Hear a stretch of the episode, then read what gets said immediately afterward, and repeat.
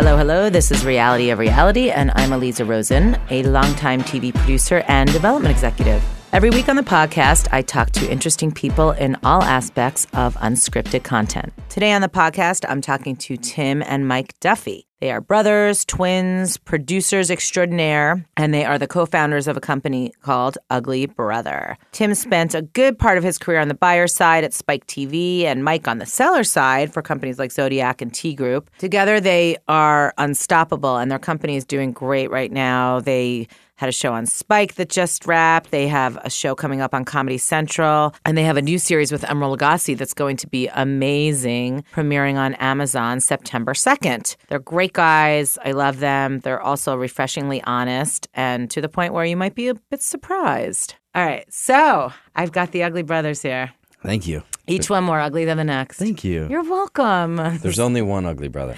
Is that like the by the end of the podcast I'll know who? Well, it's actually no one will ever actually know, but it's uh we we we started the when we started the company we were like our cousin actually came up with the name It's amazing. and uh, it definitely involved some intoxicants one evening and he was like, "Hey, bro, you guys should call your company Ugly Brother." and we went, "That's freaking genius, actually." Not Ugly Brothers, Ugly Brother to Right. keep everybody questioning. Right. And is this like, are we over it at this point in terms of meetings and stuff? Like people just know you guys are the brother. They still like love to talk about it, and it's a thing. Is it still a thing? It's definitely still a thing. yeah, you're I gonna mean, ride it. Well, we look. We're and we are creators of entertainment, and, And this is Mike, by the way. I realize that you guys sound exactly. Should we identify, self-identify? Yeah, I think? I think hopefully we'll get used to your voices, but at the beginning, yeah. We did an interview yesterday for the Philadelphia Inquirer. We're from Philly, and about our show uh, "Eat the World" with Emeril Lagasse yesterday, and it was Tim, myself, and our older brother Brian, who's a chef in Philly. And the writer, every time somebody said something, he he said, "Uh, "Could you? Uh, was that Tim, Brian, Mike? What? Who was that?" So we we do have to self-identify. This is Mike speaking, by the way. This is Tim speaking. Tim has the lower voice. I've been do- I've been doing uh for we have a History Channel series that has not been announced yet, but I do all the scratch tracks for the VO, and it's a lot of VO. And I've been doing a ton over the past three days, so my voice is like shot. Do you like doing that? I love it. It gives you much more control over um, how the story's told. If it's a VO heavy show, and you Yeah. can kind of punch certain words and emphasize different elements of the story. You should just do it. You have a good enough voice. I say I, I would hire him. Yeah, totally. I already have. right. Thom Way Beers cheaper. had like a So cheap. It's amazing. Thom Beers had a whole like side business of doing VO Oh, for I all his shows. that. Yeah, he did. He would pretty much. He was pretty much if it was a male skewing network, which was like ninety five percent of the shows he sold, he would do the VO, all the temp VO, and like kind of right around the time when everybody would be like, "Hey, so are you gonna be?"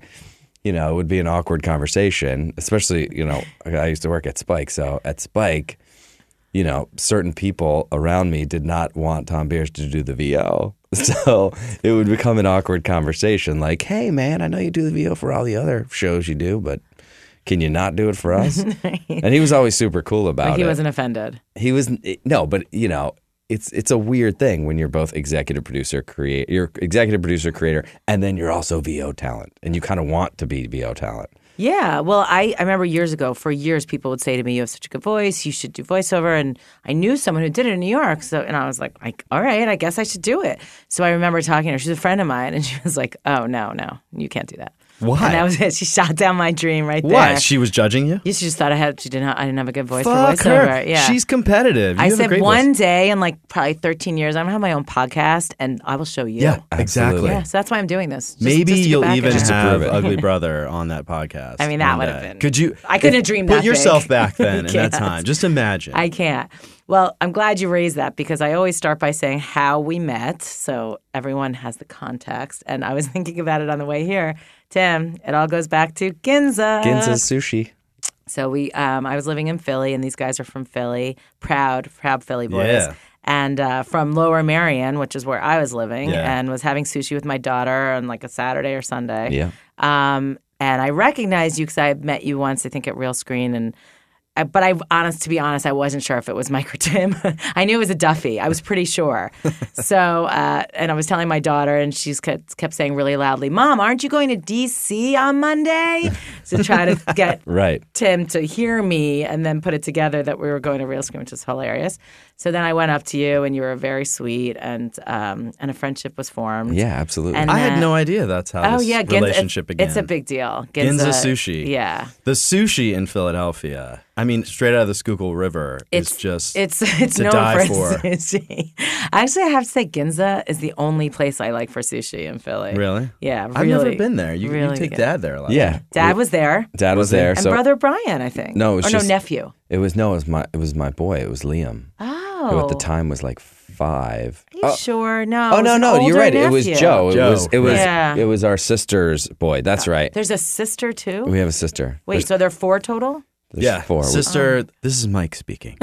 uh, our sister Colleen, who's six years older than us. Then our, our brother Brian, who's three years older Yeah. than us. And then Tim and I, and we're twins. Got it. So you guys met in utero. Yeah, we were roommates. Your roommates for no, no, nine months. Womb Roommate. mates. I didn't make that up. That's been told to us our whole lives. That's very cute. yeah. And who's older? I am 13 minutes. This is Mike. All right, Mike, we got it. Okay. Um, 13 minutes older. Do you make him like? Do you feel like the older, or does it feel? Um, I, it depends. Right. You know, it depends on the dynamic Right. and where we are. And when when Tim was a buyer, um, you know, that dynamic, you know, shifted sort of how we interacted. Yeah. Um, you had to kiss his ass. well, yeah. I mean, there was like this level of you know seller buyer thing. You know that there's just that there's a hierarchy there, just inevitably. which Right. which meant that Mike was pretty much always condescending to me. What's up, buyer? What's up, network? Which he still Soup? actually does to this day. Yeah, though- see, Really? You'll never you'll never shake it off, even though you're now. I mean, I, I yeah, I on the good side. Did I say that out loud? I do. I do feel like I'm on the good side now. Yay. But yeah, he won't ever let it go. I, I don't know. I think the more he earns his stripes on the producer side, the the the less that happens. Uh, every once in a while, when he gives notes or something, I'll be like, "Okay, whatever you want, suit." But Yeah, His but notes are great, Exactly, so- because he knows what they're going to say. So he's getting inside their head. oh my god, I mean, it's like the hugest uh, asset that we have is for Tim to have worked at a network for twelve years, a couple different networks.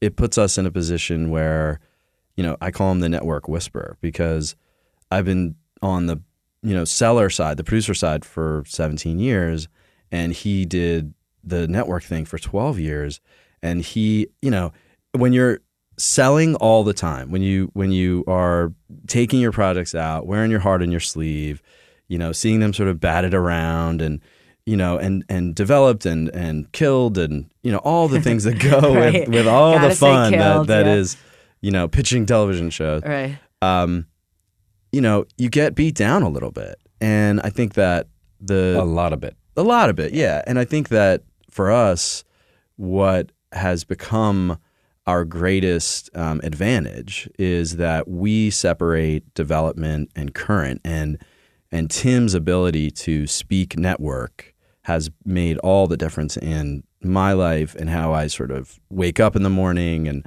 just knowing that he, I've got him on my side to speak that language and to help decipher and to sort of wade through some of the you know the political parts of working with a network um, it's it's huge it's huge for us it's kind of set me free as a developer I think in any partnership, you know, you want that. You want you want to have the strengths that you're bringing that aren't dupl- duplicate, right? Yeah. So if you're both really creative, if you're both really good at the numbers, if you're both really good with talent, like that's great. But if you don't have anything that complements each other, you know, then I think you're sort of just repeating. You're like, why have a partner? In Yeah. a way. Yeah. totally. I think It's like we- dating yourself. It's been three years since we launched the company, and you know, um, the first year and a half were uh, the first year and a half was kind of um, us trying to figure out what lane we needed to be in in order to be an efficient team and an efficient system, um,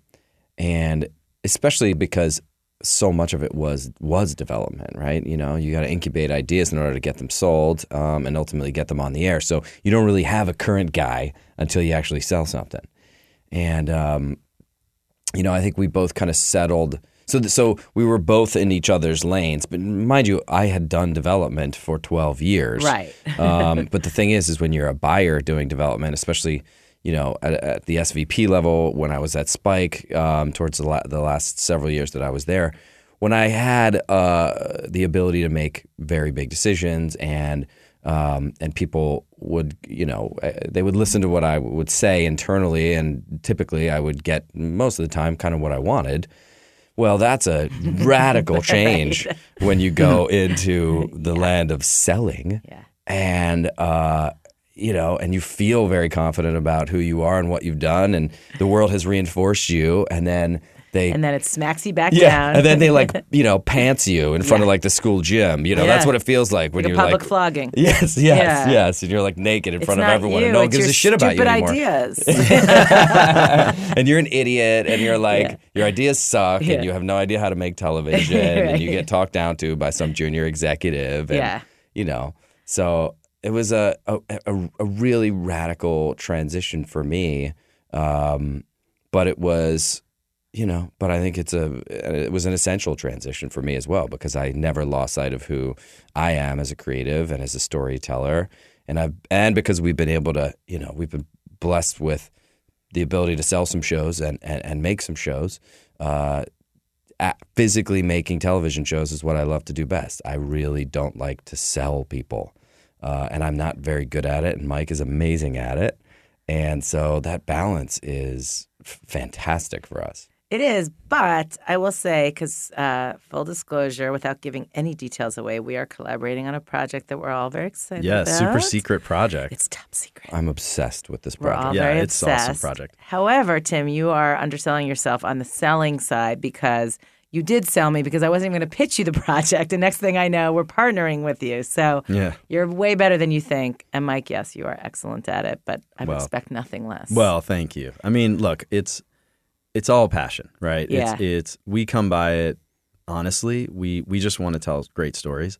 Uh, we believe in succeeding through excellence, not you know faking our way through it, not getting one over on the buyer.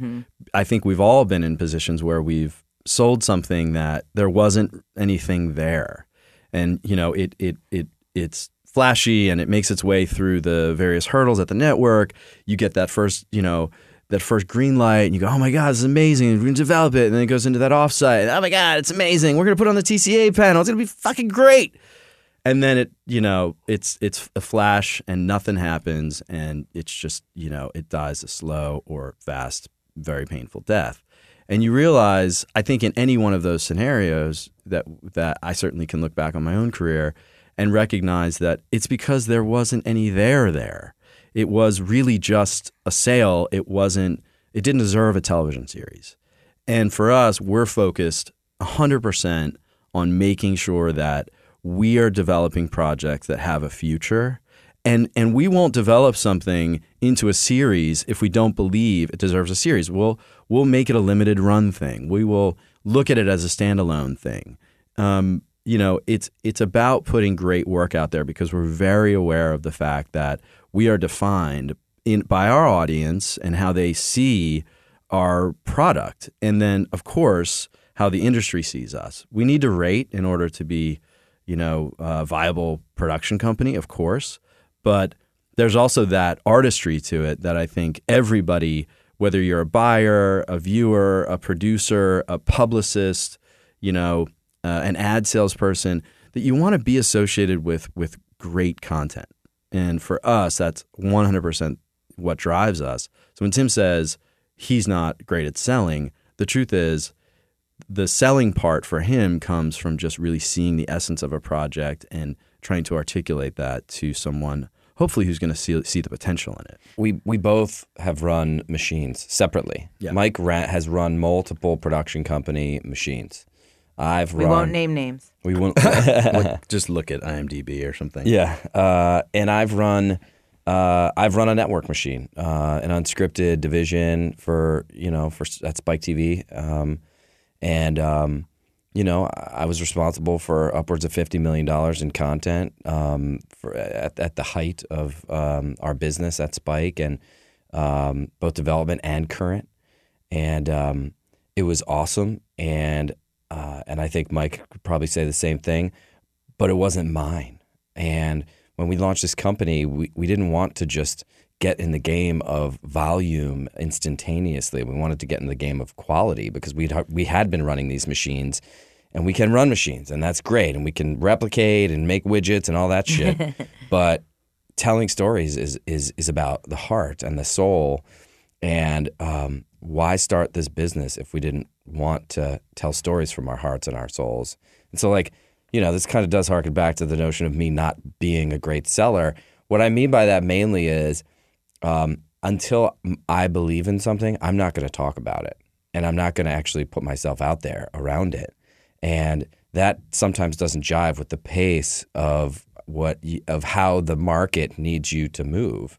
So Yeah, you're thoughtful, which is like a really tough thing to be Yeah. in TV or content or whatever you want to call it, because it's sort of do it first, figure it out later, Yeah. as opposed to like let's be really deliberate about how we develop this, how we shape it, how does it have legs, like you said, Mike. I mean, Yeah, and, and I think it's a product of the, you know, I, I think of it as corporate content, right? Where you've got these Yeah. big companies who are run by people on, you know, contracts, right? And so they need points on the board.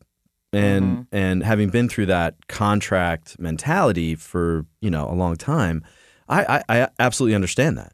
It was you know um, when I worked at, at RDF, which you know ended up getting bought by Zodiak, it was we would have these meetings. Chris Chris Coelen was our our CEO, and we would have these development meetings. And I remember when I came in to that job, um, I said, "Okay, let's you know show me your uh, development slate." And they pulled out a what looked like um, uh, like a like a modern Bible. It was like it looked like it was like a thousand pages thick. Oh God, And that s- was their development slate. that was their development oh God, slate. That's amazing. And we would have these development meetings, and they'd pull out the slate and they'd print out, you know, copies for everybody. So you'd have this book.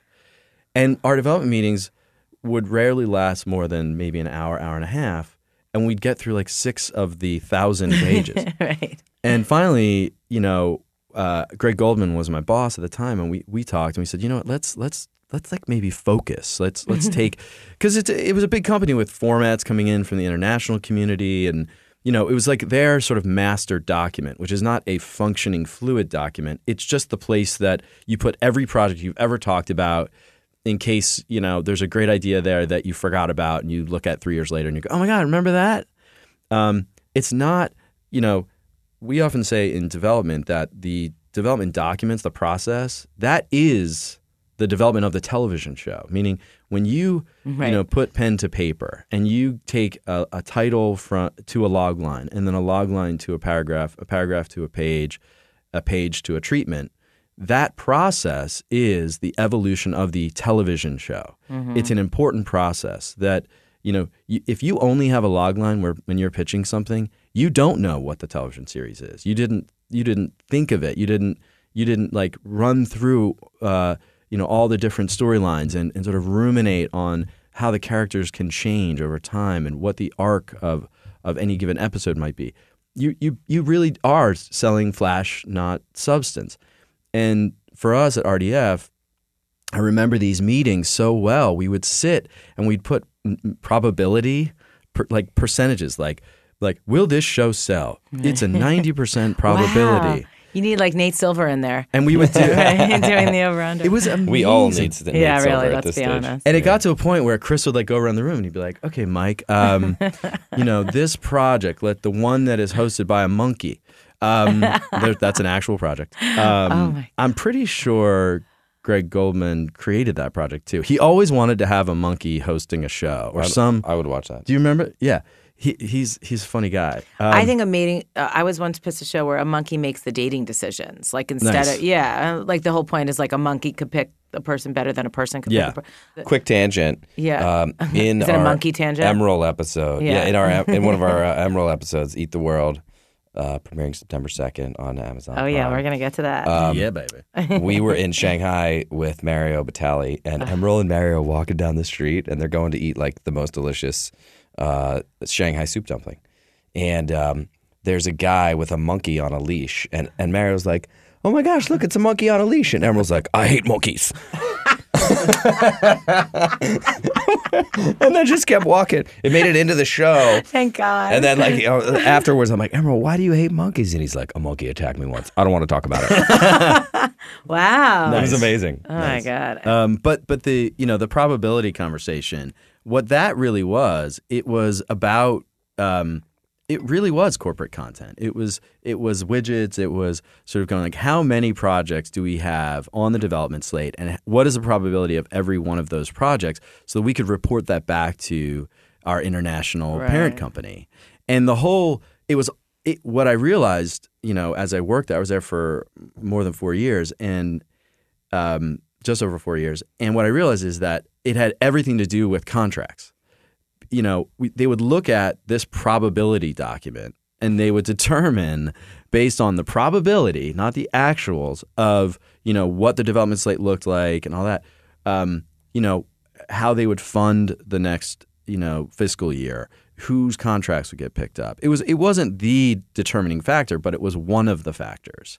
And it was all bullshit. Well, it's complete bullshit. Mainly, I mean, I don't know if you feel the same way, but for me, it's total bullshit because the things that you are positive will sell don't sell. The things that you never think will sell will sell. I mean, you literally could probably have a monkey decide that and do a better job, Absolutely. right? It's completely to to um, understand how ridiculous that is is to ha- have worked on the inside of a network, Right. Because when you work work on, I mean, look, it's been three years, and I think all networks are different. I worked at a couple different networks. That being said, it's it can be so random. There's there there can there's like oftentimes there's very little rhyme or reason to the logic behind a pickup, a pass.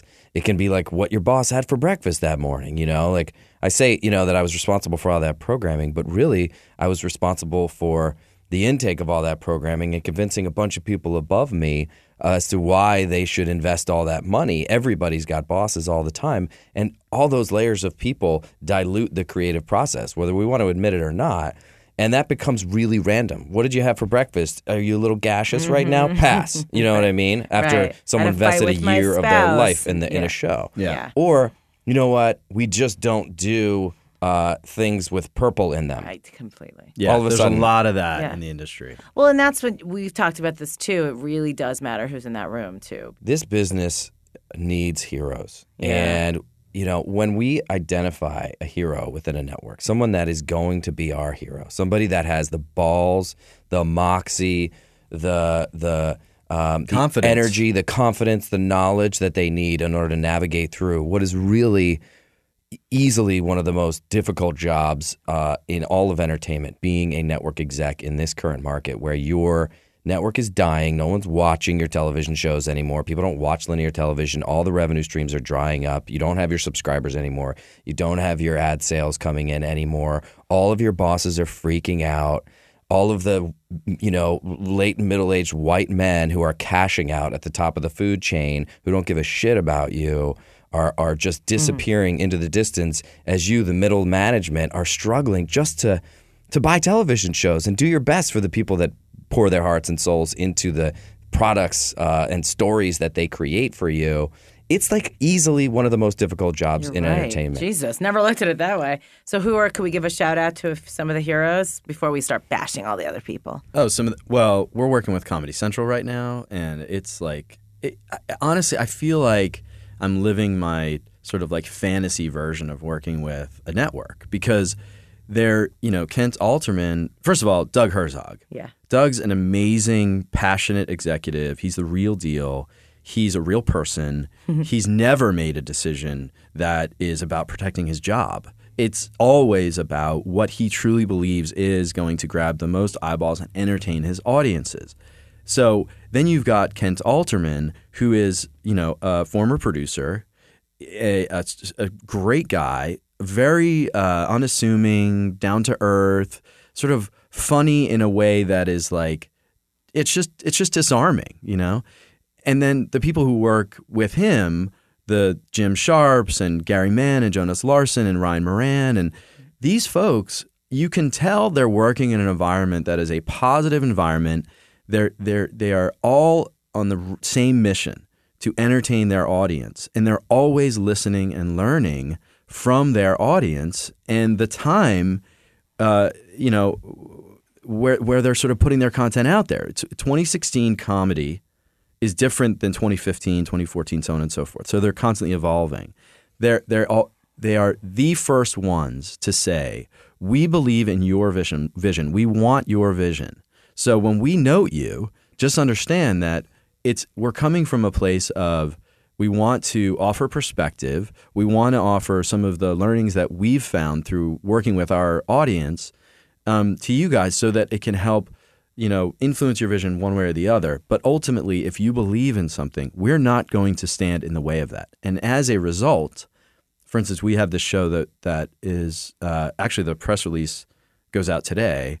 Um, it's called the goddamn comedy jam um, which is going to premiere on august 28th uh, and it's it's a show that they bought um, You know, Gary Mann, when we went and and, bro- and pitched it to him, he bought it in the room. It, it was so unassuming that I didn't realize he bought it in the room. After the fact, he's like, "You know, I bought that in the room, right?" I said, "I, I didn't, I didn't Right. know that." Wow. And this is because I'm so used to, you know, going into a room and pitching something. For instance, Mike Darnell. He's not a buyer anymore. He's over at Warner Horizon. Right. Mike Darnell bought every show I ever pitched to him and never returned my calls. um, that and he and, and I say that with absolute love. I mean, he That's That his seems like something you could love. no, but Not at seriously, all. no, no, but you, but but you That understand. seems horrible. This is why I do not like to sell television shows. I just like to make them. No, but if you Right. know that, right? If you know going into Mike Darnell that he's going to give you a great meeting, even though you're going to have to wait for three hours to, Right. to I've get there. that. Yeah, which is true. That that is the longest I waited for a meeting with Mike Darnell was three hours. uh, Um, but you know that you're going to pitch the show and he's going to engage with you, and that you're going to walk out of that room with a with an idea that is better than when it came in the door, and that that is going to help you as you go out into the rest of the market. right, since you know he's not buying it. You know he's not buying it. Right. We knew that. I mean, I pitched him for 17 years. Well, wow.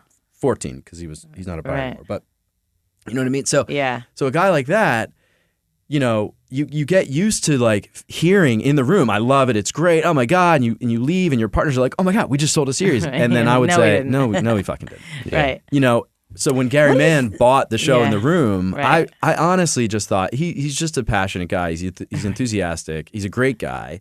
But I know better. It's not. He didn't buy that in the room. Right. And then he did, and the offer came in, and he hasn't stopped returning our calls, which is great. Wow, it is. That's a hero because Yeah. um, I think that there's, especially in LA, um, such a desire to please and not leave anyone feeling badly. Yeah. Where I'm like, just say no. Like Yeah. I would so much rather you pass to my face than make me spend three hours on a treatment that I didn't have to write, or you know, Yeah. answering questions that I know are going to lead nowhere. You know, like just Yeah. say no. Yeah, You're not we're gonna buy it. Like, yeah, we- we're we grown. We can can, handle it. Mm-hmm.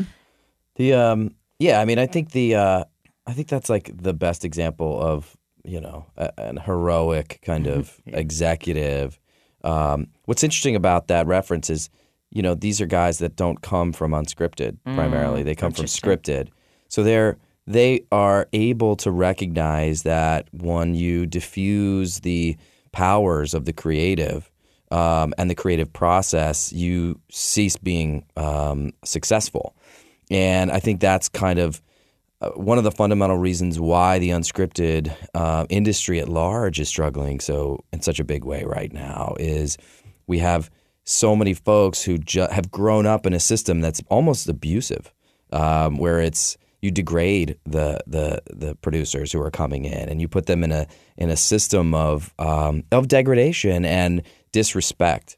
And I think uh, when we encounter executives like Gary uh, or like Kevin Kay at Spike TV or um, Russ McCarroll um, and John Verhoff at History, who we're working with right now, or Tracy Lentz at Amazon, which is a whole other category, by the Yeah, way, which we, have to talk We about. We definitely need to get into that. You know, these are people who respect creative creative minds and respect visionaries and if you're not buying from people like that, then you're a shitty buyer, first of all.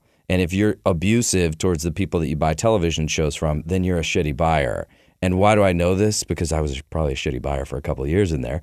Um, and I probably tapped into that kind of problem, uh, that problematic kind of relationship between execs and and and producers and um, and and on the other side of it, I realized my most successful times at Spike TV as a buyer were when I was able to respect the people that I was working with, and I wasn't getting caught up in the the the feedback loop of negativity and meanness and degradation. Yeah, there's a lot of that, especially on the corporate side, production company, network, whatever it is, is that institutionalized feeling where you spend, you know, I, I saw this a lot when I uh, had former jobs. I'll, I'll leave it at that. But where a lot of the conversation on a daily basis revolved around the frustration and the general malaise of the workforce.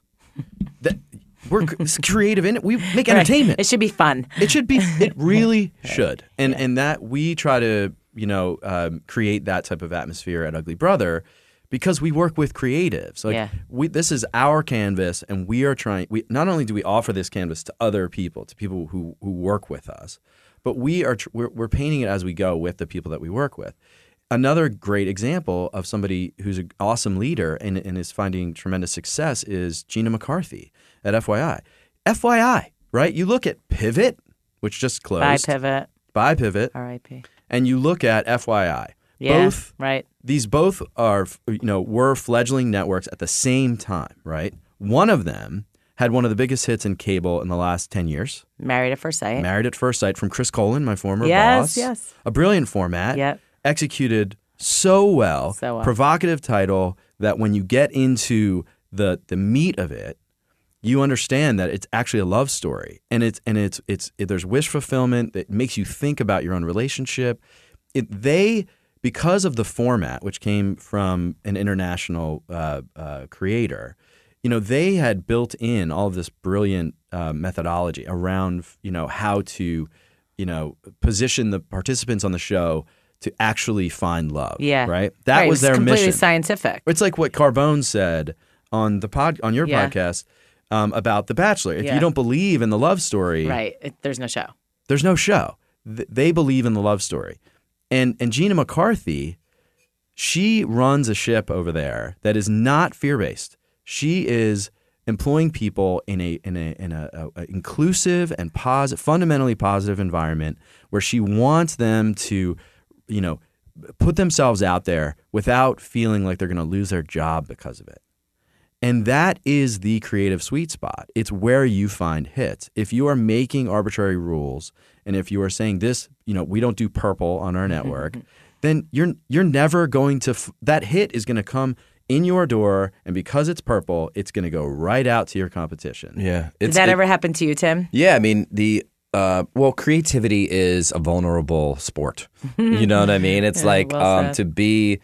Uh, you have to be open. You have to open open up all that you are and you, all of the experiences of your life, so that you can be as raw as possible with whatever material you're you, uh, th- th- you're presented with. And I think that that is as important on the creator side as it is on the buyer side um, when you go in with a set of rigid rules, um, you lose. So because it's such a vulnerable, um, uh, uh, a vulnerable relationship um, that you have with the ideas and with the between the buyer and the seller and the container of pitching a show, um, it's important that you create a space of safety. I think for um, for those with whom you're collaborating, and when you don't create a space of safety, um, your collaborators start to feel beaten down and they cease being creative. So, as an example, like in other words, what? Not telling them about what the network said about something. Like, what do you mean exactly? What I mean by that is um, it comes back to the hero, right? Because the network exec, so uh, we as producers aren't involved in the daily machine of the network. Any, I, I was. I know what those conversations look like, um, but I'm no longer a part of those conversations on a daily basis. So I am at the mercy of my executive, and so when uh, my executive um, goes into a conversation with his or her boss, and that boss gets really aggressive at my executive, and my executive then reflects that aggression back at me. It shuts down the safety Right. of the relationship. Right. Um, I'm not, I, and there's no easy way to, to, to deal with all of this stuff, right? Because one bad person at the top of the food chain ruins everything, period. End of story. Well, it uh-huh. shakes everyone's faith. I think that's the main thing that it does. Is Yeah. like you all thought you had this momentum and things were going great and every, you know, and then it's, well, that's not what we were expecting, or that, you know, it's it is. It's like your mom saying, you know, she hates your outfit or something, and Yeah. like it can shut you down in a way that because Yeah. because you are raw. I mean, I think you said it really well. You're so vulnerable when you're creating, I and what we do is different. It's not like curing cancer, as we say, but it is art to an extent. Um, you know, I mean, you like to think of it like that. Well, there's a degree of um, of, of a void that you as a uh, creator have to fill, right? And so, like, I went to journalism school at Penn State, and my uh, journalism professor told me, "Your job as a writer is to make the blind man see."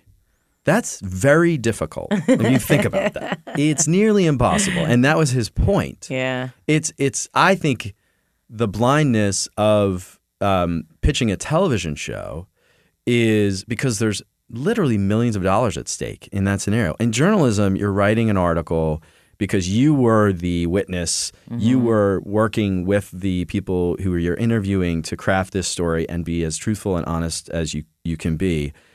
This was in the 90s when journalism was actually truthful, by the way. um, uh, but you know, when you're pitching a television show, it's really all on you. You know, you have to make that blind man see, that blind woman see, and you know, at, if if you're getting kicked down in that environment, it's easy to become disillusioned and uninspired and and and frustrated with it, especially when you're the longer you're in the business, you have responsibilities, you Right. you know, have a family, you have bills to pay. You know, And it's changing, and it's a moving target. We, we, we love a guy named Tim Ferriss. Yeah. Oh, Um, yeah, yeah, he's got a yeah. great Right. podcast. Nine minute everything or Yeah, six four- minute. four hour Four work hour week. work He week. could do everything in like a second. yeah, yeah. and he's got a principle called the 80 20 principle. Right. And it talks about um, 20% of your workload causes 80% of your problems. and so, That's and, interesting. and that can be applied to your clients, right? So 20% of the networks that you pitch to um, are causing 80% of your problems. Hmm. So they're giving you $10,000 when you need 50. Right. Uh, they're stringing you out for a year and a half. They're treating you hor- horribly. You you get that like you know the the hair on the back of your neck stands up when you see that they're calling for you or that an email comes in. We all know this so Yeah, we know that feeling. Right. And they're just like fear based Yeah. and nasty Yeah. and mean. I say fuck them. I say don't pitch those people. Yeah. I say let those And people those wither people, away. Tim? Well, I mean, They know who they are, and they're actually getting excised from our industry as We're we coming speak. for you. as they should. They should go Yeah. away. Yeah, this no, is not a nasty agree business. This Right. should be a fun business. It should be fun, and and why wouldn't you incentivize the people who are making the widgets to do a good job for you? Like you're not making it. There's no internal production anymore. yeah. Well, that's it right there. I mean, I think Right. uh, you know there's a culture of of overnoting within our creative community with our network partners that is the the root of all evil. It it, it truly is. You know, I mean, if, if you just look at it logically, right? L- Let's just map this out, right? You are a network. Uh, you you buy a show from a producer whose you know sole purpose is to make that show great and then you put an executive usually somewhere in the middle of the road oftentimes without any real producing experience Yes. then then it's their responsibility to note your show when you are dedicated to it you're there at three in the morning you've hired every single person you know where all the bodies are buried and there's someone in you know the proverbial iv- ivory tower who's you know trying to note this episode um, in a very disjointed way, right? So they've got 15 calls coming in. I mean, all network executives are overworked, in my opinion. They're, Yes. they're all, and I Oh, it's crazy. and I don't. It's, It's it, it definitely is an issue. Yeah, no, And I- huge issue, and some more than others. That you're like, by the how way- is that even possible that you're doing 25 cuts tonight? But Yes. this is why, though, because that because the system around them has encouraged them to overnote. Yeah. They are Uh, now overnoting far too many projects. So not only are you not only do you have too many projects, but now you are overworking each of those projects. So it it, it it's well, this- yeah, that's part of it. But I also just think there's a shit ton of TV between pilots, presentations, and series. You know, there just aren't enough executives, Yes. right? They're not going to make that budget to have. So they're just going to be like, "Well, you'll do it." I mean, that's why I could never do that. Like, I could never run current. I could never at a at a network because you're literally your eyeballs are falling out of your head from noting things. Well, that the, the best notes from the people who succeed in that job, Yeah. running current or running a network Yeah. or whatever it is, are they come in the form of one or two sentences, Yeah, not pages upon pages. Right, right. No, I've never gotten pages upon pages of notes from a network that improved the cut. I was going to ask you that. Never once. Yeah. It's the the notes that come in that improve the cut are the ones that are so valuable to us and that we really crave, which is that bird's eye view, that perspective, because we're living in it every day. Mm-hmm. Right. Like, here's an overall note to think Yes. about. Yeah. And again, Comedy Central has been great. Yeah. History Channel has been great. You know, Amazon has been great. Like it's it's that the idea of when somebody comes in and says, "Okay, this was this is supposed to be funny, right?" And you go, "Oh shit." We really missed the mark You on don't like, oh my god, I can't believe like we've been going Right. infotainment this whole time. Like, you know, we've been deliberately writing Yeah. and researching and providing all this stuff. But then you come and you watch it and and you go, "Hey, I bought a funny show." So, like my note is Try to make it make me laugh Right. too. yeah. That's a great note. you know? Yeah. And the best um, network heads, the best executives are the ones who who give two or three notes. Yeah. And and that affects real change within the ranks. And it's not demoralizing. You know, what is demoralizing is when you get pages upon pages of notes that you then have to sit with your team and and and interpret and then you have to sort of like position it to the rest of the team without putting them in a place of like complete depression. because getting that first cut out Right. is the most difficult Yeah. part of Yeah. any television show. Like getting that first cut out. And it's countless hours and you know, and and you're you're you're beat down and you're tired Yeah. and all that. And then you put it out there and you go, Don't hate me. Yeah. And then they come Right. back and they go, Yeah, it's um, Oh, right. mediocre and here's fifteen pages. I know. Why? Um, well, someone on the podcast, I'm spacing on who it was, said that uh, the famous story about Craig Piligian sending the rough cut back after like five different rounds of notes. He just sent the original rough cut. They're like, oh, this is great. Mm-hmm. Perfect. Right. like, I classic. I have a, a, a an interesting story again about Thom Beers. Um, we were at Spike and we had a show called A Thousand Ways to Die. And Jesse James, right? No, it was uh, it was a Oh. modular show, seven short films basically per half hour that basically eventually became a show where you unpack in a comedic way kind of the science of death. Got it. It was macabre Very. and, and very interesting and infotainment-y. But the original version of the show was very um, it lacked that kind of science perspective. It was almost all comedy, Mm-hmm. and it felt too it felt too light. And um, so we sent around. old Spike. It was old Spike. so we sent a round of notes, and there were this was executives who shall remain nameless around me, uh, but I was involved in this as well. Requ- a, the requirement uh, uh, foisted upon me was that we would is that a word would uh, we would we had to give these notes as written. And so I, at, this was you know nine nine years ago. What do or you mean by that? Yeah, I don't. So the anger and the vitriol of the notes, um, the capital letters and the exclamation points, and like, Oh. what are you thinkings? and like, you have to say them out loud. give them as written, right. And the notes, if you were to remove all the vitriol and the meanness, were um, were actually good notes. They were basically increase the infotainment. Yeah. But you could just say increase the infotainment. You don't have to say it in all those nasty ways. Right, right, So right, right. so I'm at my bachelor party, and uh, I'm about to tap the keg, and I was required to send these notes out like four hours earlier, Oh right? Trying to get a hold of Thom. He's in like the Bering Sea or something, Right. and um, it's you know, course he was. yeah, he's wind blown, and you know, and um, couldn't get a hold of him, and uh, and I was required to press send on this email that I was very uncomfortable with. yeah. I press send. I'm about to tap the keg at my bachelor party. I'm like, I'm gonna look at my BlackBerry. This is how long ago it was. I had a BlackBerry. I'm gonna look at my BlackBerry one last time. I get in my inbox one email from Thom Beers with two words and a period. I quit. I love it. Yeah. And that's the shit that needs to happen more in our Yeah. business. Unfortunately, we can't afford it right Yeah, now. we don't all have uh, you know exactly. tens Thom of Beers' millions. money. Yeah. Right. Oh God, I would love the day to be able to write that. Yeah, but that's like what's Yeah. awesome about Thom Beers and story. you know, and And by the way, that was a huge hit after that, right? it was a big hit, a big successful show. And by Thanks the to way, your because of a, notes. a collaborative yeah, it was all because of us. yeah. But it was like Yeah. why do we need that other layer Right. of Why do you meanness? think it's there? Why is that there? fear? Uh, I think we uh, let's go back right? Frustration, maybe. Here's why it's there, in my personal opinion. When you look at the scripted industry, you look at one hour dramas, half hour sitcoms, single camera, multi camera, whatever. Yeah. You look at sketch. You, these are genres that have been around forever. You look at what Mm. has been defined as alternative, which, by the way, in and of itself is an offensive word for what we alt. do. Yeah.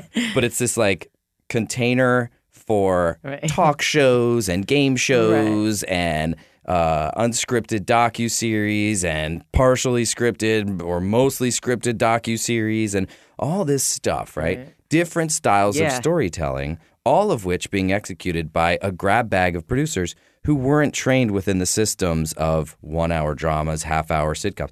There's a way to do one-hour dramas Yeah. that helps you kind of bridge the gap between the know and the don't know Right. how to do this, right? There- right. Ours is a big grab bag. so many people don't just fundamentally don't know how to tell stories. Yeah. And uh, that, by the way, that's on the producer side, and that is on the network side. Mm-hmm. And I think that, I think that's changing. Uh, It's changing over the past couple of years as you've had premium buyers like Netflix come into the equation, and and I think people like History Channel and Comedy Central buying more unscripted, uh, and Amazon, of course. Um, but that's the foundation of our of our business. Are people that are don't really know what they're doing because they come from talk and now they're doing a docu series. Right. Oh yeah. I experienced that, but we, that's going to go down a rabbit hole we don't want to go Oh, into. God. off off mic. I think that the volume of unscripted too, right? Like, let's not forget why Yeah. reality shows came about. It was to replace extremely expensive scripted shows that failed mid-season. Right. so, like, Yeah, we're let's be sta- honest. Let's we're starting from a Right. place of like you're kind poor of the stepchild. redheaded stepchild, right? Like you're not you're not like a you're not premium. Yeah. And so I think that um, you know that combined with uh, you know a, a lot of success, like when you have volume, a lot of people have failed up because they had a lot of volume. It wasn't necessarily due to their skills and their guidance. It was a lot of it was lucky, Mm-hmm. and we all. I mean, I I, I want to be lucky. Throw me some luck. Right. Like I'll take luck. I'll take whatever. Like I don't care if it's luck or skill. Just Right. you know, greenlight Right. my series and let me tell that story. But um, but I think there's been a lot of um, upward momentum uh, due to the wrong sort of um, you know reasons, right? Like eh, people who have you know they oh I was on Duck Dynasty. We've we saw that a lot. Like I was the director for Duck Dynasty. Right. Well, okay, there was like 12 different directors Right. and you know the way the show was made is still a little bit of like a question and all that stuff. And it, it- you know, I, I I still hold it up there as as a, a really great example of when it's great, it's great. Um, but you know, a lot of uh, our network partners over the years, and, and and we're guilty of this too. We go after the shiny object on the resume. That person has Duck Dynasty on their resume, yeah. so therefore they can direct a fully scripted reality show. When in fact, and I know Jason Carbone agrees with this, you know, that's not the case Yeah. there are, uh, uh, you know, a very few highly skilled, super passionate, talented storytellers, you know, at the top of shows and at and at networks who have the experience to justify their success. Then there's a whole lot of people who you know were part of that success by riding on the coattails of it. And by the way, good for them. I certainly am guilty of riding on coattails of success, other people's visions and and proud and proud of the experiences that I gathered there. But I I didn't ever sort of set out um, you know claiming that I was the guy you know who was the you know the reason that show was a success. I just gathered that experience and looked at it and and tried to apply what I learned from it to the next thing that I was doing. I don't think that um, I would say probably thirty percent of you know the the people at the top levels within the unscripted side of our business really don't deserve to be there. well, but I think and, And cut. which, which is by the way Try to save your jobs. less than what it was like three years ago, right? Right, right. It's And getting so better. The, the reckoning is happening, and I, you know, I think we've talked a lot about the negative sides of, you know, Yeah. Are there the- any? So I'm really depressed, you guys. like, throw me something positive. Yeah, well, Tell how me about- about Amazon. How did it? Let's talk about the Emeril show. By the way, what's positive? Seventy percent Okay, good. of those execs deserve their job. okay, good. Well, that's a good. That's not bad. No, I mean We'll that's, take it. That's a good that's percentage. the point. It's it's like we're we're there's a there's an evolution. There's a tipping point that's happening now, and I think it's the- it, it's uh, maybe it's a reckoning, right? Like Yeah. where the the best content is going to win, and Yeah. the best producers and network partners are the ones who are going to you know succeed because of it. Well, and I also think, and Tim and I were talking about this before you came, Mike, um, with all the premium stuff that's going on now and the true crime that you know we're involved in, um, shit looks better. It's just higher quality. It's it's it's more. Um, it's slower storytelling. It's more in depth. It's not treating your viewers like complete idiots and having, you know, expository explanation every five seconds. You know, it's just the trend is going toward like, wow, people are smart and they have an appetite for smarter programming, and that's great for our business. I think. Definitely. Hope it lasts. Well, I think it's a, you know, everyone throws this no this word premium. Hey, what's premium? Let's around. define it. Well, I think premium is first and foremost it's a it's a story that grabs you uh, as a viewer um, that brings you in and keeps you there. Right? We have to be story focused as storytellers. Um, the execution around that story um, is it's really simple. How do we deconstruct what is premium? We execute all the elements that make up the story really well. So you start with the story itself. You you you, you continue on with the characters within that story, um, and then you shoot it really well. You get the right people shooting um, the show who have a vision. You get great DPs and great directors, and you get great shooters in the field. Again, this is like a wide swath we're kind of cutting across this Yeah. huge container of unscripted, but uh, but you also consider audio. One thing that I think our unscripted uh, uh, brethren uh, should focus more on, which we focused a lot on uh, in our Amazon series, was the soundscape, the sound design of our show. When a protein hits a pan, I want to hear it sizzle. Yeah. When Emeril and Mario Batali are walking through a park in Shanghai, I want to hear leaves rustling. I want to hear footsteps. Um, these are things that bring the quality of the story Yeah. from a place of 10 years ago, I was a talk show producer and now I'm a documentary Yeah. producer to the land of great, now I'm a freaking storyteller and I deserve awards and Emmys and I can Right. I can be in the conversation around with with the same people who are executing really high quality scripted content. I was just gonna say that that I think we're borrowing from scripted, and that's a good thing. Yeah. yeah. Because definitely. even just the audio stuff, I mean, that just reminds me of a movie or of a really good scripted show. It's true. Yeah, and there's such great. There's so many super talented editors out there too, and I think they're really unsung because of the hard work that they put in. But when we all, every single, um, whether it's a sales reel or a special or a series that we make, we ask ourselves, what is the visual language of this show or this tape, or and what is the audio language? You know, how do we deliver that experience that's unique to this, you know, to this episode or to this I series? and it and it really it makes it's a great conversation, Matt. Yeah. Right? Like you sit around, you go, oh, Yeah. oh, you know, as Tim said, the the protein hits the pan. Yeah. Like we realized that in making Eat the World, that you needed in the the the viewing experience needed to be really dynamic, and we have Emeril right and these great chefs, but but we also have this beautiful food, and the food, you know, if you look at food porn um, what turns it from like really attractive to almost like orgasmic is the sound. Yes. You know, you can't deliver the smell or the taste, Yeah. but you can deliver two of those senses, you know, sight and sound, in a way that makes you feel something. Yeah. I can't. Yeah. Go ahead. Well, and, and just as one final cap on this, so where does all that come together? The un, the unsung heroes of our business are the editors, and so we had a guy, a guy named Alex Durham, um, Who's a star? who's a superstar. Uh, hopefully, he'll come back and work for us now that everyone knows him. We'll have I to, just we'll have to say, send him this. Uh, never podcast. mention editors' names out I know, loud. right? you Our- got to keep those good ones I like know. shackled to the avid. I mean, Bob Maluga Luga Luga. That was his name. Exactly. Um, but then, and you know, and we also have this amazing um, uh, post showrunner, um, Paulina um, who, Williams, who was they they considered these elements in a very big way from the very beginning. Yeah. And so when we went, yes, we would like a soundscape. We all we had to say was yes, we want a soundscape in our shows. And they took it to the next level because I'm not an editor Yeah. but I know how to articulate my way through an edit bay and through a story. But I can't. These are the folks who are sifting through Oh, yeah. and finding the sounds that bring this world to life, and then working through the rhythm of the edit so that the music and the edits match up, so that you feel like you're dancing with the content, as opposed to it being it slapping you across the face and you feeling uncomfortable about it the whole time, which is also, I think, you know, an unsung uh, element of the heroism of great editing is how they're almost musical in their style, um, as opposed to that disjointed kind of um, uh, offbeat um, pacing that you find so often that makes you feel uncomfortable and you don't know why. right. You know, yeah, no, I, it's all about the edit. I always say that. So let's break down the Amazon show. So you, how did Emeril come to you, or did you go to Emeril?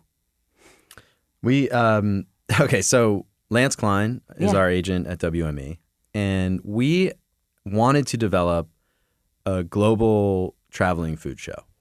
Um, we had actually identified uh, a, another sort of famous food personality uh, for this particular type of show. We had identified a set of creative for him, and then uh, that deal didn't work out.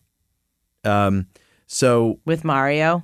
no, no, no, no. I'm just going to keep guessing till I get Um, and it it didn't work out, and you know, So it Paula was Dean went to prison. Right. Wait, what? No, Rachel I'm Ray, mixing up Paula Rachel Dean. Ray and- could not take time off of that show. So, um, so we we kind of said to WME at the end of our, you know, we have these yearly meetings. We meet like eh, I would say like two or three times a year to go over our entire development slate and like identify the next path and the next wave and all that. And so we said to Lance and the team at WME, you know, we really we have great creative here. We have a passion for it. You know what would be awesome? You know, is if we could get a, a big another big celebrity chef. And Lance said, "Well, who, who you thinking?"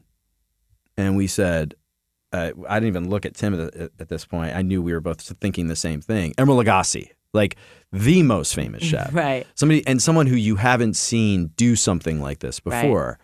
And Lance said, "Okay." And then we finished our meeting. We went off to the Christmas break, and we come back on January third. And the first phone call that we got was from Lance Klein, and he says, "Emeril's in." Eh, we didn't even know he repped Emeril. He didn't tell us that. So we had sort of identified this, you know, this dream of ours because we learned how to cook from Emeril and our parents, basically. and you know, and Lance brought it home for us. I mean, we we think of Lance as a partner at the company because Yeah. you know because of that type of thing. I mean, that just for you viewers at home, you listeners at home, I mean, like the fact that he actually followed up, made the phone call, and then called you doesn't happen very often with these agents. I mean, we we just we are so uh, That's maybe we're just lucky. Like we just we are in business with the best agent. Amazing. Period. Amazing. Yeah, I mean, our, our agents are Josh Pyatt, Lance Klein, and Jad Dye. And I mean, you just don't. We're, we're so lucky. It, it, it's it really they are an extension of of us. And you know, we we do we hear about how frustrated you know other clients are elsewhere at other Yeah. agencies or whatever it is. But thankfully, we we uh, we have none of those complaints. So Emeril was in just sight unseen, like without even meeting you Well- guys or anything? What we did was we put together um, a simple body of material Yeah. that basically articulated that we wanted um, that we wanted to do a show with one of the best chefs in the world, traveling with some of the other best chefs in the world. Um, in pursuit of knowledge, right? That is the lifeblood of any great chef. Is this insatiable thirst for knowledge, so to speak? Um, Emeril's uh, Emeril heard that, and um, and he was in. And then we developed it out with him, and we crafted a body of episodes that we then took out to the market. We took it to Conrad Riggs at Amazon, and instantaneously he loved it. So that was it. And he One got and it. done. You didn't pitch it anywhere else. We else. pitched it to a few No, other places, pitched but we had like a three day window, and he took it off the market. He Wow. loved it so much that he was like, "Let's let's do this thing." Yeah. And that's huge, just so everyone knows. I mean, Amazon barely is, uh, especially then, a year and a half ago, whatever, was, wasn't buying anything. yeah. So that was, I remember when you told me about it, I was like, wow, that's the first show I've heard about that Amazon's bought. Yeah. I mean, they had, Unscripted. you know, well, the only other press Yorker around Amazon yeah. was the, the, the Top Gear team. Oh, but that was after. Wasn't No, that it after? was it was before. oh, was it? And Okay. Lance did that deal. Oh, nice. So Lance, you know, had already delivered this amazing Wow. talent to Amazon, which is, you know, I know Conrad was like, "Oh my god, this is," and he Right. was right. Like they're right. they are amazing. It's incredible. Um, you know, and then yeah, I mean, I think we were. I, I don't know the actual behind the scenes on this, but I think we were one of the first shows, if not the first, that was sort of,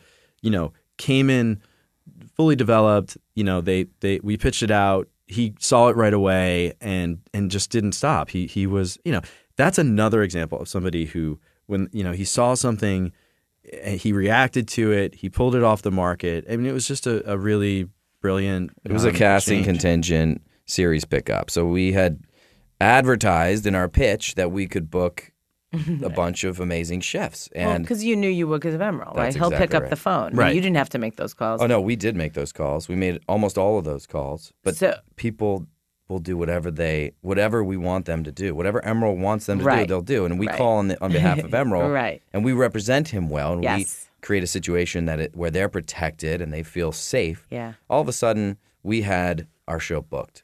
So let's. So the episodes are very sexy and exciting. So just walk us through. There's six. six half hours. Um, we begin in Sweden with Marcus Samuelsson, uh, who takes us in, on an exploration, who takes Emeril on an exploration of new Nordic cuisine um, in a place where, you know, Sweden wasn't even on the culinary map as of 15 years ago. Uh, now, uh, the Nordic region of the world is houses some of the most acclaimed restaurants on the planet. James Mm-hmm. Right. Beard's all over the world. James Beard Awards, Michelin Well, what's stars. the one? There's one that's Noma, Yeah, Noma, in right. Copenhagen, which Yes. is Renee Redzepi's place. Right. So um, that's where we start things off, and that was a super fun episode. We went to see a chef named uh, uh, Nicholas Ekstedt who cooks only using fire. He has no electricity in his kitchen. He only uses wood and fire. Um, and then we went to um, Was he in Chef's Table too? no, Okay. Oh, did No. you ever see that? Did you watch that series? yeah, Yeah. love Chef's There's Table. There's one that Great. cooks outside on the fire. That's also, brilliant. Yeah. yeah. Talk about food porn. That's Magnus. People say about Oh, our okay. show, it's like a cross between Anthony Bourdain and Chef's Table. I love it. So then they then Emeril, uh, and then the next episode, Emeril is, begins in New York City with Mario Batali, who's taking Emeril uh, to explore Mario and Emeril's one of their favorite foods, which is the dumpling. It just so happens that Mario is a master of the dumpling called the ravioli. Neither of these men have ever been to a place Wow. where many in the food world believe the greatest dumpling to, to reside, which is Shanghai. So these men went in this lost in translation style of story to Shanghai in search of what they were go- they were seeking out their favorite Shanghai soup dumpling, which was amazing. And then we went to um, Spain with Jose Andres, and we Mm. and Jose took Emeril to meet uh, Ferran Adria, who's Yeah. widely known as the best chef in the world. We Wow. were first time ever uh, cameras allowed into Ferran's newest um, um, newest venture, which is called the El Bulli Foundation, which is basically a lair where his brain and a bunch of uh, brilliant people live and reside, and they're trying to kind of codify uh, and uh, the world of food in one usable kind of online document that's basically like he calls the Bullipedia, which is Oh my God, foodies around the world heads are exploding. Uh, Yeah. I'm right? telling you, like, like, mine's blown. Emeril cried in that room. he cried. He cried. No, he was so you, you Blown know, away. When you see the footage, I wasn't uh, at that shoot. Tim Yeah. went, and when you see the footage, you realize that you've got such a special, uh, you know, arrangement here. You've got Emeril Lagasse, you know, at the El Bulli Foundation, Oh, Ferran Adria, and and you see Emeril walks into this, you know, sort of like. Um, I don't even know how to describe it. It's, It's, like, a, a, think gym. tank lair. Yeah, it's like it's out of it's almost like if Silicon Valley focused on food and and and researching and cataloging it and developing it. Right. You you could see the El Bulli Foundation existing in Silicon Valley. And so but Emeril walks in and you see everyone start to look over and they're working for the best chef in the world, Ferran Adria. But Emeril's And they look famous. at him and they all just applaud. They start. They stand up and applaud. And that's when he cried. No, No, that wasn't- Oh. So then he gets. A he was so embarrassed. He was like, "Okay." is it- He's such a humble, He's amazing so- I human love being. that. Yeah. So then Ferran walks Emeril through again, first time ever with Yeah. cameras. Yeah. What's going on in this lair of his? And it's like opening up the brain of this genius, right? And Emeril's just enthralled by every aspect of it. Yeah. And at the end, Ferran says to Emeril something to the effect of "You're one of the most important influences in in in, in the culinary world, and what you've done for food ch- has changed everything." And Emeril cried. I'm gonna cry. that's not something you see on Food Network, right? It is cool though. I mean, it's like it- you know, we got starstruck again and again Yeah. working on the show. Not only with Emeril, but then the All people he brought. people. Yeah, I mean, this is incredible. I went to Italy to the Amalfi Coast with Nancy Silverton. I mean, who's the founder of La Brea Bakery. She's partners with Mario Batali and Joe Bastianich at Osteria Mozza. Yeah. Mozza. She is a brilliant. You know, I think of her as like the Jackie O of Yeah. food. Like she just has this poise and this like charm to her that is that seems like um, it just comes easily to her. And here I am, you know, going and we're in search of the world's best pizza as you know, as chosen by Nancy Silverton. So she took Emeril to go meet this guy uh, at his restaurant called Pepe in Grani, which is like in the middle of nowhere. So um, like Naples, It's the Amalfi Positano. Coast. It's down like by a place called Vietro. Okay, I haven't even- I sorry. know that. And it, but you wouldn't know about Right. it because it. it- he Oh, intentionally opened up a place, you know, off the beaten path that serves the local town, and they sell out every single day. Every day, there's a line up the street, and when they run out of dough, they close the doors. Well, they don't close the doors; they keep serving wine because they're Italian. but um, what's cool about it is everything is sourced. Almost everything is sourced within 14 kilometers. So not only has this restaurant created, in Nancy Silverton's um, estimation, the best pizza in the world, it has also revitalized multiple communities of purveyors. So anchovies, olive oils, you know, um, uh, wheat you know the the tomatoes and the, I mean it's the most basic beautiful pizza you've ever Wow. seen. But it, the story behind it is Yeah. something that is really magical when it comes down to two friends, Nancy Silverton and Emeril Lagasse, going on this exploration. This, I mean, I, I can't imagine more of a dream come true show as a producer. That I mean, to me, it combines my two favorite things, which are food and travel. I, I- you know, and going to these exotic locations. Are you just pinching yourselves, going like, "This is not happening"? Well, we What the hell?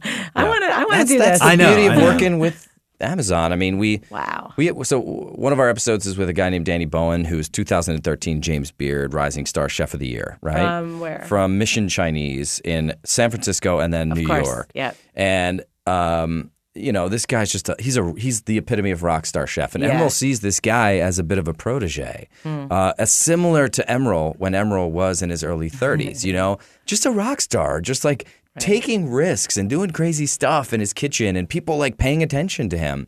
We had the we pitched to Amazon that we we uh, one of the world's best chefs happens to be um, a woman named Jeong Kwan who lives in the mountains south of Seoul, South Korea.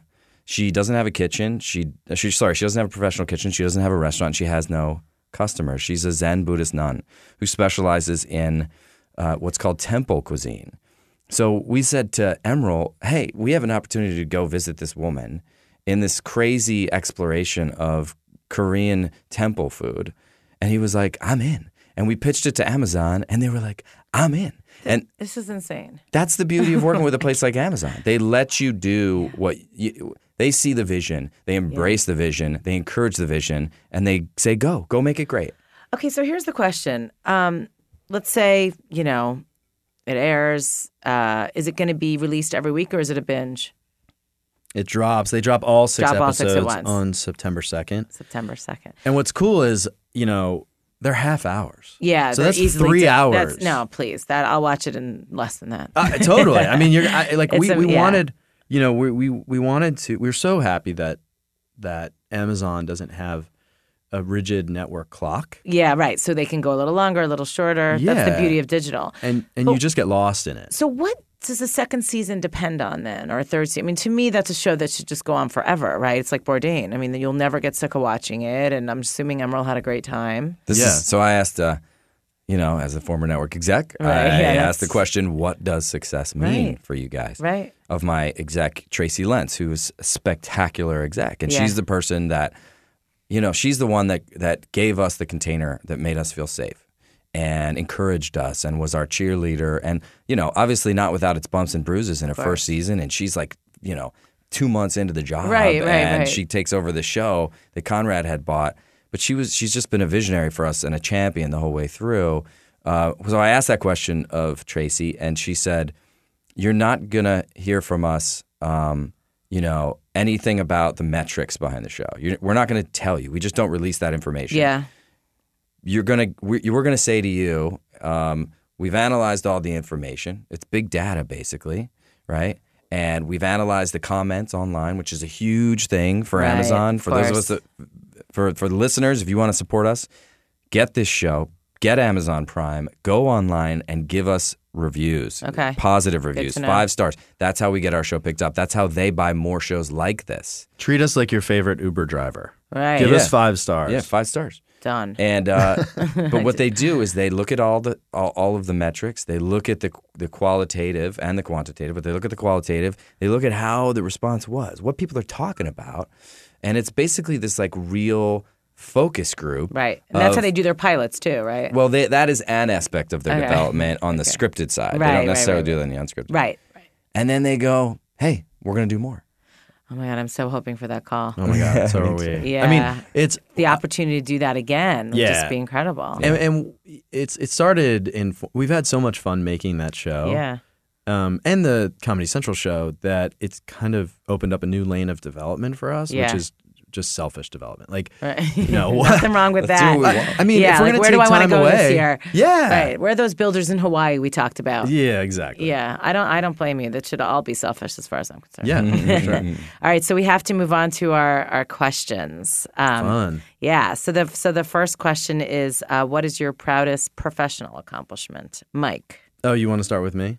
Yeah. I would say that, um, you know, anytime I have put a show out there that moves forward in some way is my proudest accomplishment because every it's like children, you know, you you you spend so much time and you you love these projects, you you know, you you put everything into them and if they move forward, it's a validation as a storyteller. So, you know, my first show was um, I kind of faked my way through it. I was 27. it was at GSN. Tim had connected me to the his bosses over there, and and it, you know I came in and pitched the show, and it was a hidden camera show that I directed, wrote, and produced the pilot, and I'd never done that. I was a PA Oh my god. literally a year to the day uh, that I, you know, that I ended up walking into CAA as an executive producer client, and and so I knew that I kind of had to like fake my way through it. So I really educated myself and learned how to make a hidden camera show, and it got picked up to series, and I made the series.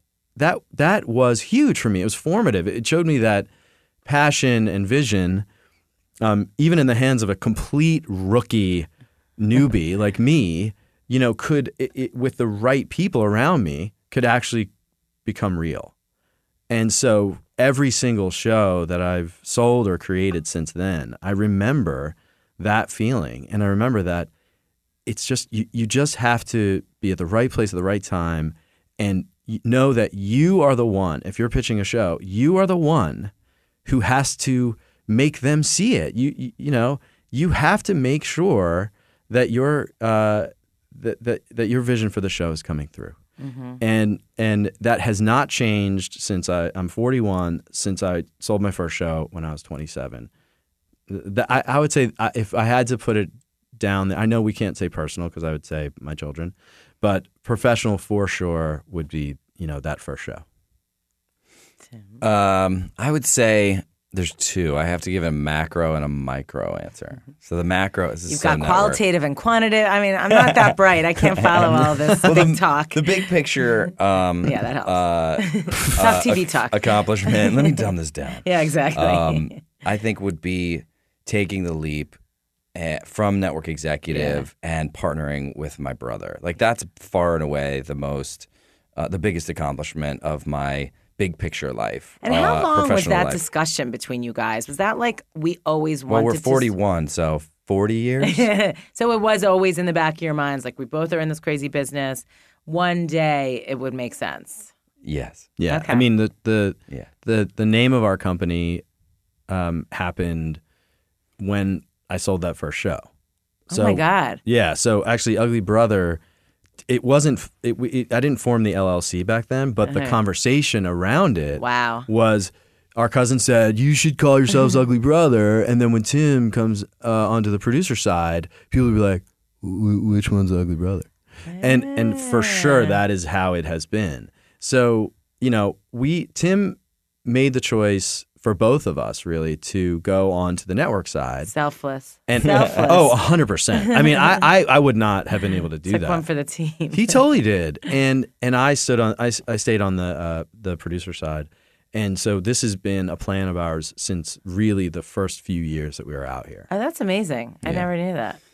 And then I'd say the from a um, more immediate perspective, like of the moment, I would say it was um, I, I was able to direct the premiere episode of uh, Eat the World and um, and produce it and write a lot of it and um, I crafted that thing with a team of amazing people around me, of course, um, from my heart and from my soul. Um, with my brother right next to me the whole time. And so to be able to combine that, uh, the relationship with my brother, the partnership with my brother, with what I view as the greatest work of my professional life, is uh, it's just a spectacular place to be, and, and it feels great right now. Aw. Do you guys ever fight?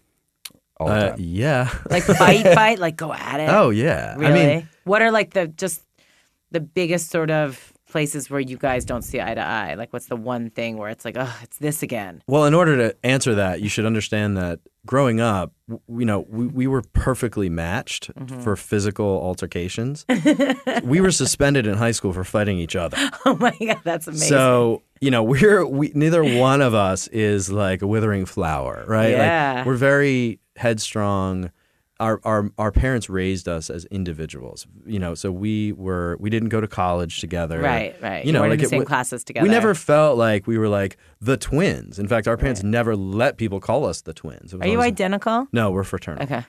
Um, but our, our our parents always, you know, wanted to sort of push us away from feeling like we were a package set. Yeah. And good. so so that I think informs how we interact today. Uh, we're because we're both headstrong. There's two alphas running a company. when we uh, identified our lanes, we both cross over. Yeah. I work in current, Tim works in development, Yeah. but I spearhead development, Tim spearheads current.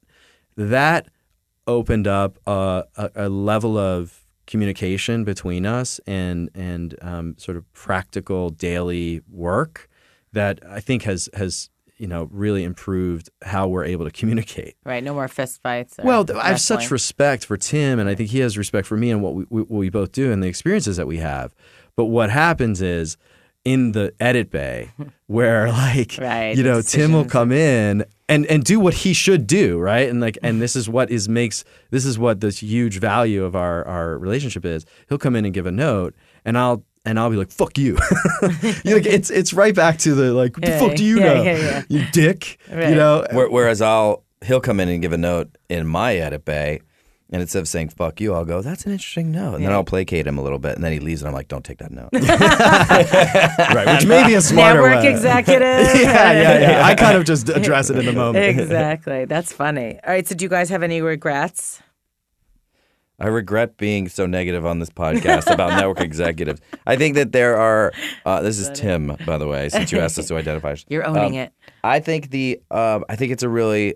Having lived it for as long as I lived it, I think it's a really, really, really hard job, and I think it's gotten exponentially harder over the past several years as our business has uh, has had to kind of redefine itself for the consumer.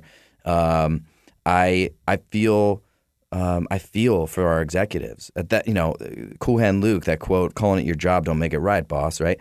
Doesn't make it right that people are negative and mean and nasty sometimes. But at the same time, I think we all just need to recognize that um, it's called entertainment, and if we wanted to do something way more serious, we wouldn't have been communications majors and shit in college, right? Which was like the easiest major. Uh, right? The- we were all partiers. We're all people that like didn't want to do serious shit, and then all of a sudden we become serious and mean. That's funny. Why does that happen, right? Yeah. I I regret. Um, I, I, I regret ever being kind of mean and nasty. I, I, of course, was probably that way at certain points in my career as a network executive. Um, I, I regret anything that's negative, that that foments negativity in our industry. I think that we all need to encourage one another and support one another and love one another as much as possible and create a safe container for great storytelling. And that's what's going to see us through.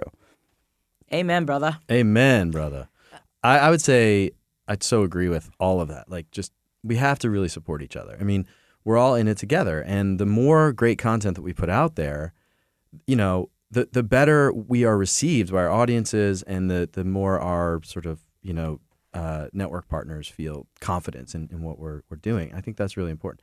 My one regret to answer that question would be actually uh, not doing more comedy over the years. Um, I missed my Groundlings audition. Yeah, it- I couldn't believe you were a stand-up comic to Oh, yeah. start. Yeah, I was I a stand up. that. Uh. I worked at the comedy store and, and I did it um, full time. And I came out to LA as an actor. And I kind of like, you know, decided that I was going to be more of a producer Yeah. um, when I, I quit doing stand up. But one of the things that I, this is literally my biggest regret of my professional life was that I missed my Groundlings audition because my boss basically made me miss it. And Oh. When you miss a Groundlings audition, you're on a blacklist. You can't audition for them again, is what I was told. Wow. Um, and I, I just wonder if I would have tapped into that comedy community on the sketch side and the improv side more back then, which was like 2002, you know, how would that have colored the um, the career that I've had up to this point? Thankfully, we just sold our first show to Comedy Central, which is a freaking dream come true, and it's a great show. So maybe that regret will be wiped away by uh, success with that special, which airs on August 28th after the VMAs on Comedy Central. What's it called, Mike? It's called the Goddamn Comedy Jam. What's the log line for it, Mike?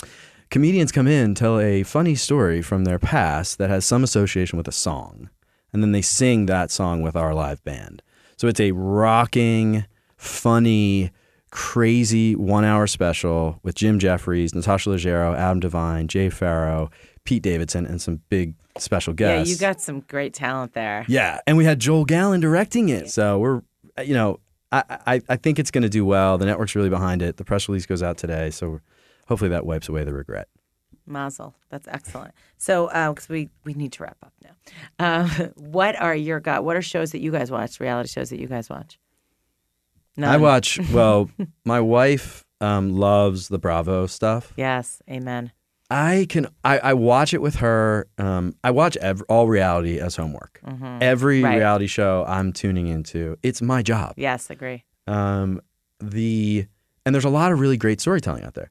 Um, Bravo, Including the Housewives. I'll have you know. no, totally. Some I of the best editing in all of the TV landscape. and a network brand that is so solid. Yeah, and Right. hasn't changed really. So uh, I watch a lot of the Real Housewives. I love flipping out. Jeff Lewis is my favorite unscripted character ever.